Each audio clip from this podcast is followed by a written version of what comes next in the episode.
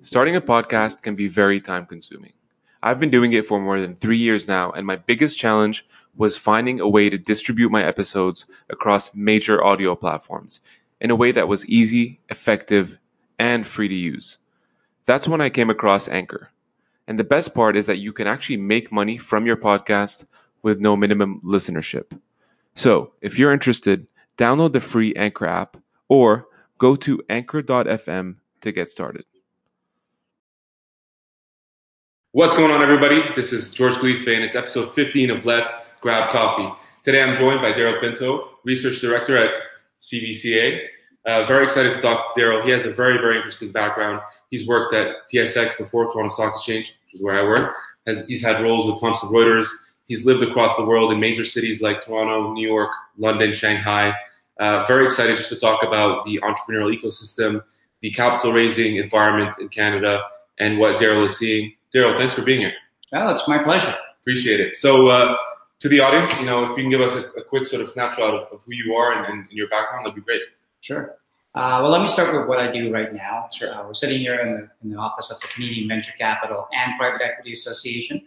Uh, but I have a long, long history of working in different organizations. I started my professional career at the organization George mentioned on the on the floor of the Toronto Stock Exchange when there was still a physical trading floor.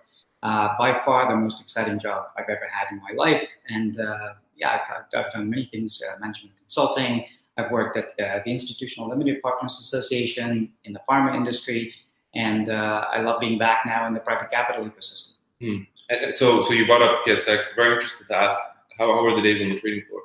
Uh, you know, I, I, remember my first day. My first day was nerve wracking because I was a history and a philosophy graduate coming okay. into the Toronto Stock Exchange. I knew nothing, nothing about finance. My my path of acceptance into that trading floor job was 40 words a minute typing speed. Uh, because wow. at that time, the time the trading floor was going to be closed, and a lot of people were leaving for, for job security, and they were hiring students just to be able to fill a, a short six month assignment until the floor closed. So uh, they, they brought on board people who just wanted to, to work on the floor and train them, and uh, I was like a sponge, so everything I could. Um, and that that program or that project got delayed a few years, so mm-hmm. I, I, was a bit lucky. But it was a great foundation for me to then uh, jettison into other parts of the exchange. Uh, I worked in the training department and uh, finally in the, in the research area. So I was there for 10 years in total uh, in different And I saw a lot of change during that time with the yeah. exchange, going from physical trading floor to electronic. Um, there were many acquisitions made by the TSX at the time. Uh, we used to have regional uh, stock markets in, in Alberta, right. Vancouver, Vancouver, yeah. and those are now all part of the TSX or TMX now, TMX umbrella. So, so it's interesting. A lot of your background is in capital markets. You did bring up the fact that you know you're, a philosophy slash history major from Western, I believe. That's right. Right.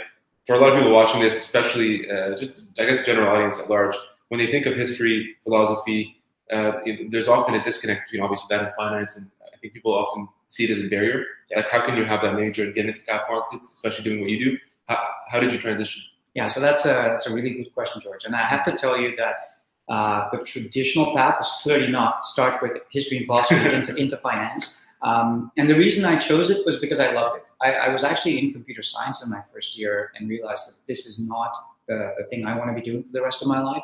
Uh, I loved my history and philosophy classes and made the decision I was going to do something I enjoy mm-hmm. without a view to what I was going to do later on in life.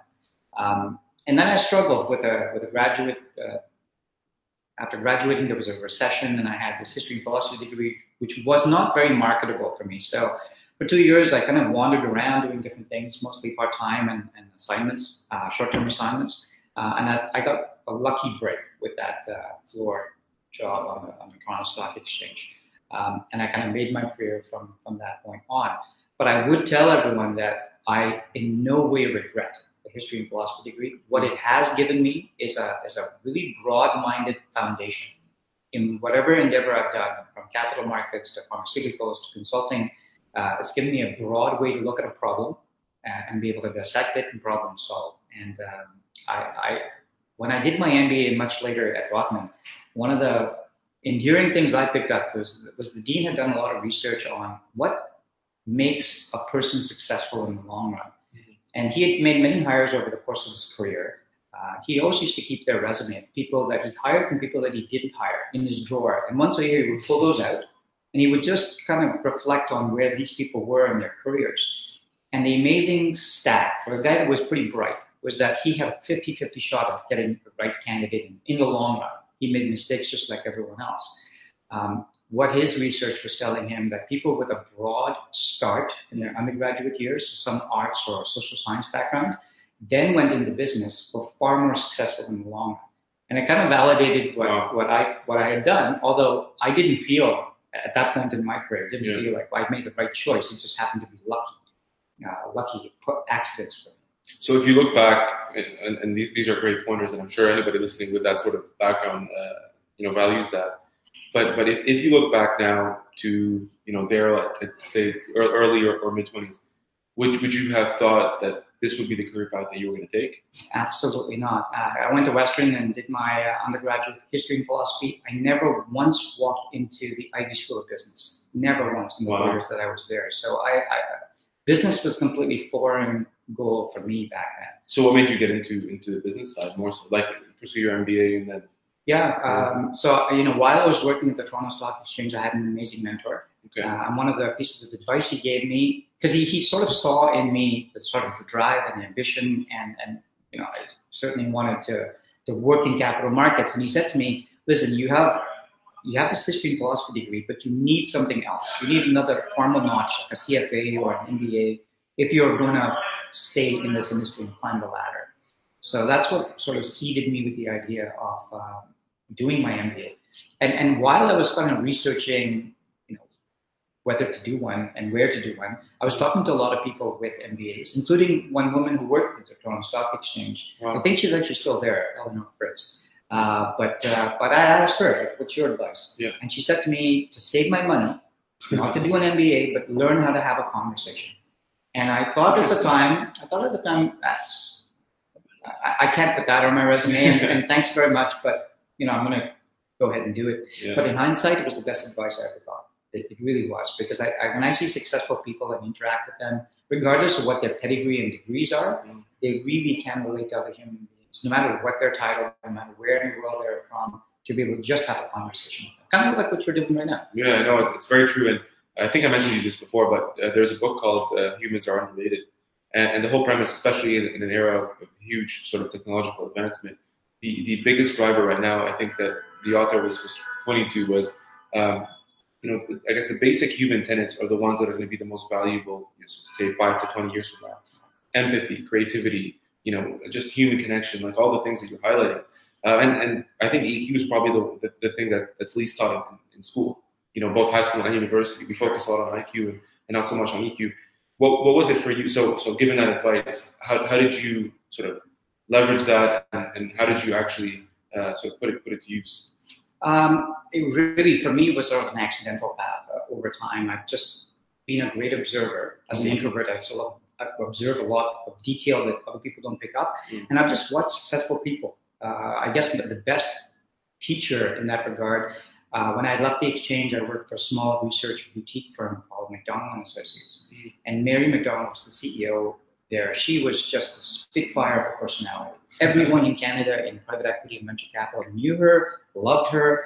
Her ability to be able to connect with any human being. Uh, there are still people today, senior people in industry who were junior when she was around, and they talk about her with amazing love and respect. Mm. Uh, so, so she would drag me to these meetings, and I would just watch her interact with people.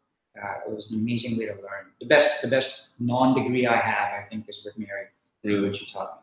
So, and, and you point to something interesting, introvert slash detailed, uh, or I guess detail oriented, but, but you have, you have an eye for detail, right? Very analytical. Uh, was that always something with you? Like, did you feel that that was a trait or something that you built, I guess, more towards? I think it was always a trait. Uh, if you had met me 20 years ago, yeah. I, I really would probably not initiate a conversation with you. I was a shy person. Wow. Um, I, I, think most introverts are, and I always looked at that as a bit of a weakness because in this industry, especially in this industry, you have to be outgoing, you're networking, uh, and I wasn't that. I mean, I was I was quiet. I was uh, alone observing other conversations um, until I read a book by Susan Cain called Quiet. And what what she did was look at introverts and how they approach the world and how they approach uh, any kind of problem in general. And there are a lot of famous introverts, everyone from Martin Luther King to, to there's a whole list that I can't probably name off right now. But but um, the way we see the world, we do pick up on on observations that ex- extroverts typically don't. Mm-hmm. The way we think through through a problem is we've got to get the perfect solution before we open our mouth, and that's why we're so quiet. We're kind of formulating what we're going to say. Um, and what Mary taught me in terms of how to move the needle away from being so quiet is that sometimes I've got to think through my problem solving out loud. Mm. You know, not to be afraid of that because I don't have to wait until I get the perfect formulation of an idea before I start start speaking. So for me, it's been a gradual comfort level being increased with just uh, being able to articulate ideas, even half baked ideas, mm. uh, and, and, just growing in confidence there. And the other funny thing is, this week I've started getting curious about improv. So I've, I've done wow. two drop-in improv. That's classes. right. You were telling me that. Yeah. Yeah. And uh, it's it's an, you, you, talked about human relations and how you know we build off of EQ. Those experiences, those two drop-in improvs, have been amazing ways to be able to see that in action. Sure. When you're when you're trying to riff off of someone else, not really knowing what they're going to say, and you've got to come up with that next line. Paying attention to their body language, making eye contact, that's a huge part of that. You really play off their energy. Right. Just like you do in a conversation. And, and I'm actually learning how to do this a lot better, even though I think I'm good at it. Uh, it's a bit of fun, but uh, yeah. as well. Well, I mean, I guess that, that's also why it's, I mean, I think people discredit how difficult it is to do like something like stand-up comedy, for example, where a lot of it is is improv.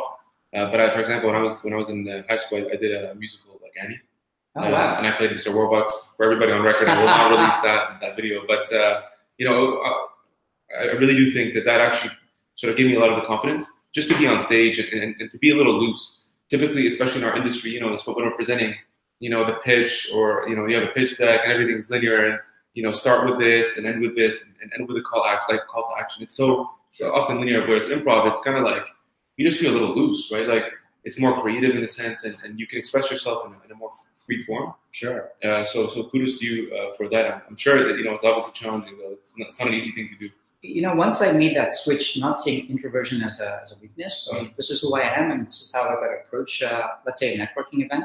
I've kind of made a game of it now. Uh, you made the point about you know, there's a script you follow and it gets kind of tedious. Mm. I completely agree. When you're at a networking event, you ask the typical questions. Hey, mm. George, uh, where do you work? What do you do? Mm. And and beyond the superficial, it's really tough, especially when you have 500 people there, right? Yeah. So the game that I make of it is in an, in an evening of networking, I want to have at least three meaningful conversations that, that dip below the superficial, hey, business card exchange, what do you do? Right. Um, and that game of chasing the three meaningful conversations makes every networking event a little bit more uh, engaging for me right. as an introvert.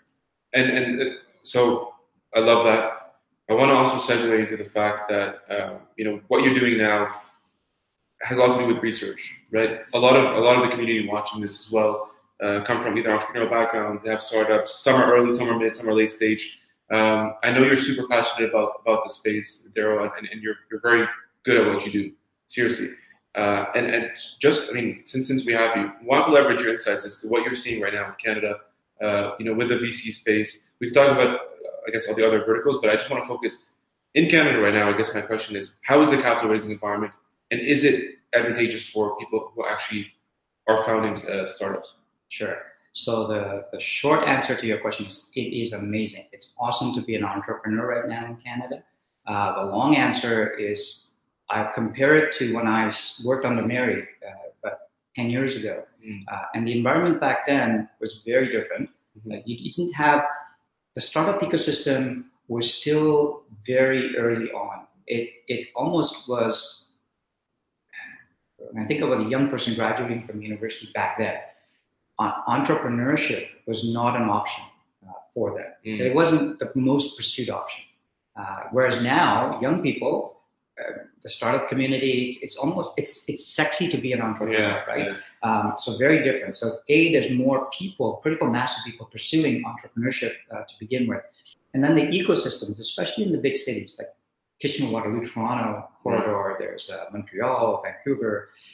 Those areas have done an amazing job in, in bringing together entrepreneurs with accelerators, with funding, with VCs So these uh, these random knocks of people in the in the right ecosystem are creating some amazing outputs uh, in terms of successful uh, companies like Wealthsimple, like Thalmic Labs. You see a lot of that happening, more so than ten years ago. So I think it's it's just amazing to see the growth in that. Uh, in that space, it's funny. I mean, you, you bring up, you, I guess you bring up this point where ten years ago entrepreneurship was not as, as romanticized as it is today. I would even say humorously, like entrepreneurship was pretty much uh, unemployment. Uh, you know, sure. back in the day, at least that, that's how you know some of my uh, family members saw it. But uh, it, yeah, it definitely is interesting to see more of that that demand. So I guess a, a counter question to that is: there's more entrepreneurs. Is capital ramping up at the same speed, and is it plentiful enough to support the the startups in Canada? Uh, I would say so the absolutely yes. Okay. Uh, there's more choice out there. So mm-hmm. yes, you have the traditional venture capitalists. Uh, and, you know, some companies is private equity, but you're not you're not asking about some those types of companies. But if you if you look at where you work, TSX, I mean, look at the way that you guys have pivoted around, uh, you know, what was traditional public companies mature, right. whereas now you have TSX Venture, you have uh, startups. You're, you're, you're launching a platform, I believe, pretty soon targeting that. So uh, there are many options. VC debt uh, yeah. never existed back 10 years ago, whereas now it's a, it's a evolving uh, asset class. So I would say that there's, from an entrepreneur standpoint, there's a lot of choice out there. Uh, whereas 10 years ago, there was, you know, venture capital, very selective, uh, not enough money to support critical mass of uh, startups. Can you give us some numbers? I know, I know. Obviously, I want to talk a bit about, and if, if you haven't subscribed yet, make sure you go to CVCA. They have an amazing report that, that Darrell and the team sort of produce. Just some quick figures for the audience sort sure. of uh, listening and tuning in. Where are you seeing the most demand? I mean, we know this obviously Ontario. Uh, if you if you really might go micro, it's Montreal, Toronto, Ottawa, Vancouver. Those are kind of the hubs. But, can you give us some figures, some light as, as to where most of it is coming from? Sure. Well, we just uh, released our 2017 year-end report last week, yeah. and um, 3.5 billion was invested in 2017 in venture capital. Uh, so th- just to give you a sense of, you know, relative, that's for most that's been invested in venture capital uh, since the financial crisis, wow. 2008. And yeah. uh, more importantly, it isn't a bubble. It's been a very steady increase since 2008. So it's uh, it's legitimate. I mean, I think it's, it's a very healthy sign of an ecosystem that is developing pacing itself just right. Mm. Uh, because I remember the heydays of 10 years ago where we'd have spikes up and then the next year it'd be drought. Uh, we're not seeing that level uh, of uh, activity compared to 10 years ago. I, I do want to make uh, the point because I, I, do hear this often is, you know, George, look, I've, I've, tried to raise capital. I've tried to contact VCs, you know, angels, and, and although there are many, I haven't gotten as much reception in Canada as I would in the US. So sorry, man, I'm, I'm in the corner. I, I, have to either go to you know to the Valley or or, or some maybe New York, some of the big capital centers uh, in the U.S. like Boston as well, uh, just just to access that the different pool of capital. Do you still feel you know that, that that's heavily present? So I'll I'll answer your question by circling back to the earlier part of our conversation okay. uh, in terms of uh, you know networking and building relationships. Right. Because entrepreneurs have to realize that it's not automatic. I mean, you may have a business, best business pitch in the world on a PowerPoint deck, but if you can't relate to another human being and be able to convince them that you are very passionate about this and you believe in it, uh, that's a human interaction. That's mm-hmm. not a, a, pitch deck anymore. Um, I remember 10 years ago, I was in Silicon Valley and I had was in an elevator with one of the prominent VCs there, and I asked him this question. I mean, you get pitched a million times. How do you decide that? You know, are you A or are you B? And he goes, what it boils down to, man, is I trust the person. Mm. And trust isn't something you can deliver on a pitch deck. Trust is something you build through a conversation. And maybe not just one conversation, maybe 15 conversations over three years. Mm. But that ability is something that is absolutely fundamental to getting funding. Um, and it takes patience. Takes patience. Uh, so if you're getting frustrated as an entrepreneur that you're knocking on doors uh, and the, one conversation doesn't result in funding, it's the approach you got to start to look at how you're doing it, how you're actually conveying your idea to another human being. I love that. There, there's one point I really want to make, sort of like a sort of a, you know, um, I just want to really focus on. So you made the point that it, it, it's not it's not just easy. Like it's not going to come to you on a silver platter, right? I think what we're seeing also a lot in the tech space is a lot of entrepreneurs nowadays are focusing on raising money instead of generating revenue, right? So so so are you seeing that divide? And, and if so, I mean, that, does that lead to a bubble? Because I think, I mean, you kind of have to argue that it, it, it has become a little bit easier, you know, in, in the sense of like securing a Series A, Series B. For a lot of companies, they're pre-revenue, you know. So so what what is like uh, just just what, what are your thoughts around that? Yeah, I mean, I'm not an investor myself, but I have heard For investors sure. say the formula that they use uh, when they decide on a round of funding you an entrepreneur that they believe it. They, have now trusted this person. They right. think that they're going to achieve their goals. Is that they want to give them enough funding for at least two years of runway to be able to, you know, achieve some milestones. If you're getting less funding than a two-year runway, I think you're setting yourself up for being in constant fundraising mode, which doesn't help your business. To your point, right? right. You're, you're trying to raise funds as opposed to grow your business. Mm-hmm. So uh, the plan, your plan has to be a long run, 10 years. In between, you've gotta have milestones that your partner investor will agree to. Uh, but ultimately, it's give yourself enough time to focus on hitting those milestones and growing your business. Interesting. Uh, one of the things too you mentioned, which I really want to touch up on, is is the trust factor, right?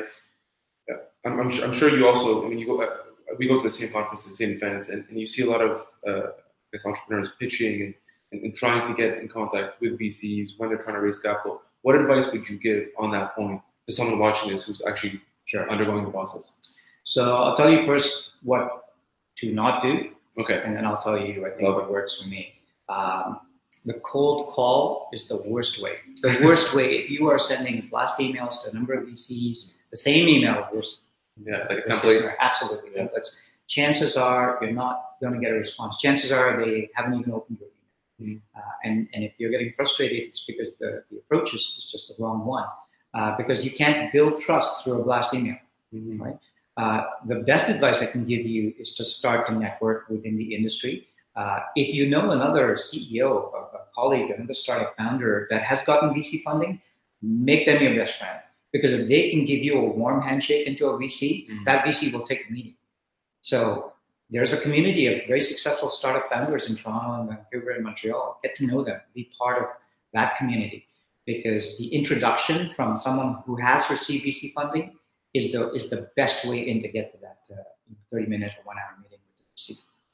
Yeah, no, I definitely agree. I, th- I think the, the, sort of warm lead is, is much much much easier, and and those templates because as, as you said, all you need is that five minutes, right? Like just get me through the door, and then if you if you meet sort of face to face, then I guess we'll make magic happen. What sort of uh, like you mentioned events and, and, networking opportunities? Obviously, for a founder watching this, uh, but what I hear often is, you know, that's great, George, but I also, I also have a business to run, to grow, to build, and so they often see that as a waste of time. Mm-hmm. I'm, I'm, not sure if you if you've heard that feedback, but I, I do hear it often. So sometimes founders are either focused on that or they just sort of brush it off and, and say, no, I'm going to focus on executing a building and, and keep that to the side. Sure. Uh, and that attitude isn't uh, specific to just founders. I see that I do a lot of volunteering with newcomers to Canada, and I keep telling them the same advice: network, network your way into that job. And they're like, "Well, I, I, I, it's a waste of time. I mean, I'm not going to get my job tomorrow by network." And and it's it takes a lot of patience. But I say, even now, I mean, I have a job, a full time job, but for me, I, I, I actually fix in my networking component and I have two coffees a week. That's my goal. At least two coffees a week with someone I know or someone I haven't touched base with for six to eight months. Nice. Uh, it's it's a way of life today, yeah. right? You can never rely on uh, if you if you have a full time job and that being permanent. That's number one, and you can never rely if you have a, a startup uh, that you're trying to grow that that networking is is uh, is going to happen overnight. It's got to be part of your practice. And yes, I understand you're going to be spending a lot of hours building your business, but you need to carve the time out for the networking component because it will lead to good things in the long run. Yeah, I mean, you almost have to see it as, as you said, as, as part of your role because it, there really is value out of that. And, and, to your point, like just setting some targets, like you know, doing two week, uh, two coffees a week, which is which is nice. And I think uh, the, the, sort of saying I say is, is power is people. You know, the, I guess the more people you know, the more power you have in, in, in, a positive context. And the reason is, you know, if I know you, for example, first of all, if, if, there's anything that I can I can think of that that you and I can work on, it's much easier to pick up the phone and say, hey, hey Darrell, what's going on, man? All good? Versus Darrell, hi, this is George from the TSX. Right? So I guess the intro is much more informal, which leads to sort of quicker decisions. But also, uh, I can provide more value to you because if I meet someone else, for example, and they want to connect to someone, for example, in your world, I just make the connection happen and I provide value through that. Yeah. And I'm the same way. And when we met for a coffee, George, I think it was last week, or the week yeah. before, uh, I mean, that skill, I mean, you have it in droves. Uh, I think. I have it too, but that skill is something that you probably worked toward getting. It wasn't sure. something you were born with. Um, my, my, guess is that. Uh, but finding something that you have in common with someone else right. is part of that networking ability, I think. And we discovered through our coffee conversation, yeah. we had a lot in common. Absolutely, right? Uh, but that curiosity about someone, outside of what do I want to get out of this conversation, I think that's very much part of the element of building trust. Um, that's so critical, man. Absolutely. And even more so, I think when you live in cities, a lot of relationships are, are transactional. Mm-hmm. I sit down with you, the first thing I want to know is, Darrell, what can you do for me? And, and, and not only people to people, I think a lot of businesses have this issue where all they're doing is product pushing. And my question to a lot of the companies is, well, what value are you providing up front? Because the notion that you think that you own the client is very, very incorrect.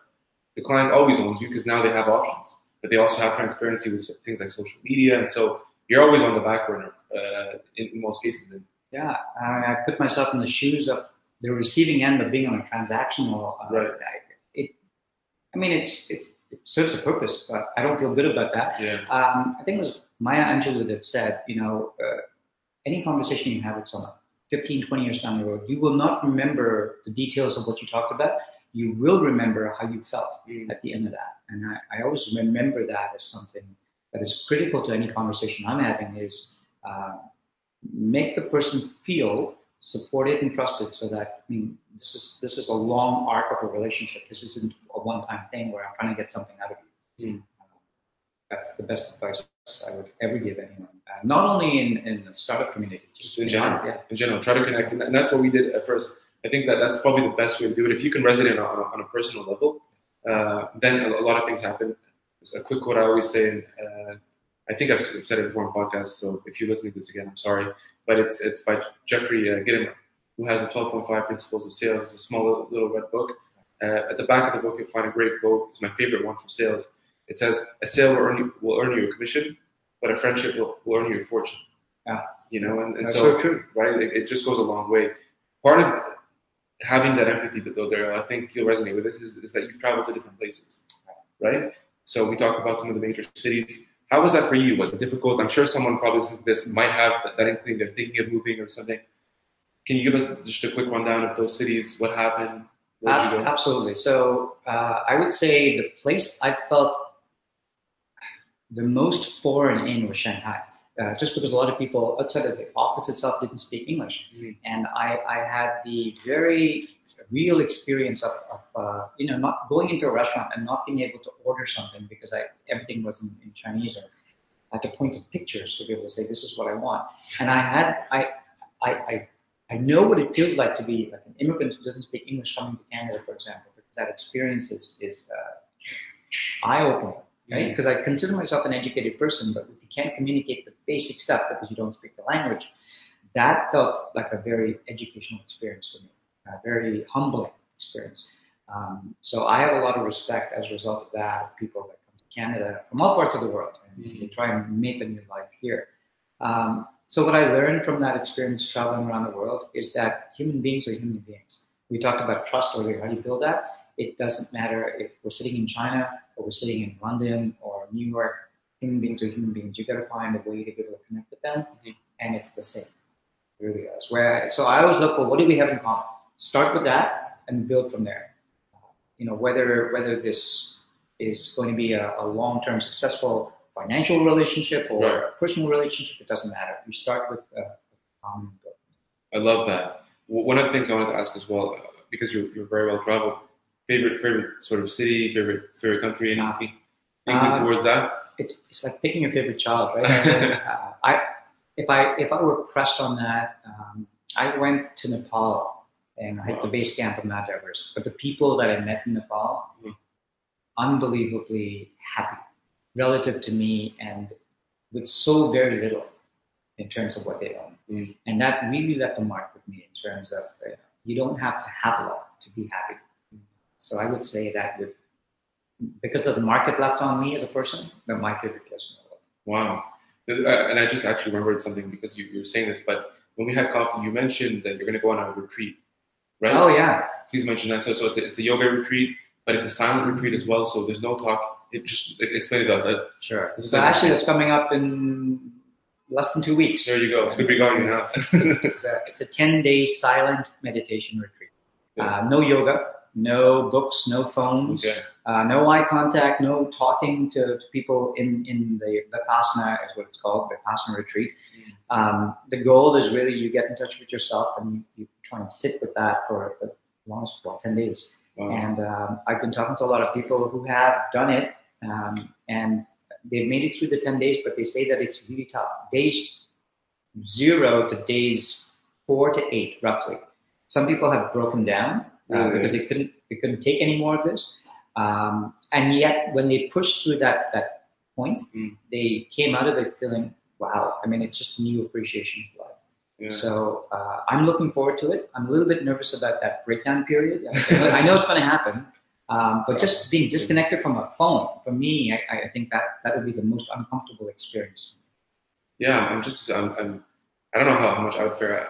Although I, I honestly do think it's, it's it's very valuable in the sense that sometimes you just need to step away, you know, and just just live in silence. I think what we, and I'm, I'm sort of privy to this too, but uh, in a world full of distractions, right?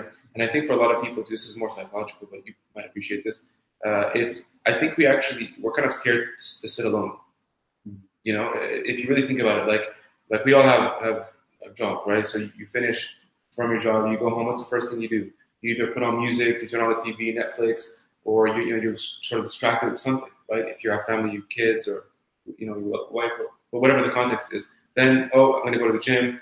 You know that's an hour there. You come back, you put on the TV again, or you're doing emails, or and so you're constantly distracted. But actually sitting alone, I think a lot of people might have uh, issues with this uh, for whatever psychological reasons. But it's kind of it's an interesting test uh, to you to to learn more about yourself, to reflect on things that you actually appreciate, you value, things you can improve on. So uh, that's that's amazing for you, man. I definitely want to want to want to get some feedback. And if, we should have a follow up coffee at least when when Yeah. I come back. if it goes well, I'm going to do that. But uh, one of the things before we end this, uh, Darrell, I really appreciate your insight so far. I always leave uh, the podcast with this, which is one tip or piece of advice you give to someone right now watching this. What would it be? Uh, are you talking startup community or General. generally? Um, wow, that's it's so difficult when you say give one. I, Yeah. There's so much I want to. You can give a couple. A couple I mean, if, if they're related, just just go for it. Um, I would say the best advice I would give anyone would be, uh, you know, what I said before is I think in this world, in this time, in this age, uh, we have so much politics, so many world issues going on. People focuses on they focus on differences. How am I different than someone else? I I say do the opposite. You know, even if someone violently disagrees with you, or let's take the, politi- the political uh, spectrum, someone on opposite ends of the spectrum from you, you should still be able to sit down and have a, a conversation with them uh, without demonizing them uh, because of preconceptions. Uh, ultimately, try and discover through curiosity what you have in common with them. Now, I, I guarantee you, you will have more in common with them than you give yourself credit for. So the best advice I can say is, is uh, give yourself the space to have those conversations with people you disagree with. I love that. that that's awesome advice. Darrell, thank you so much for doing this, man. Uh, for everybody watching too, if you do want to connect with Darrell, please do check out the CVCA website. Uh, his LinkedIn profile is also attached below for anybody who wants to connect with Darrell. Amazing, amazing guy, really. Uh, and and yeah, thanks for making this episode amazing. My pleasure. Thanks so much, George. Cheers. All right, everybody, take care.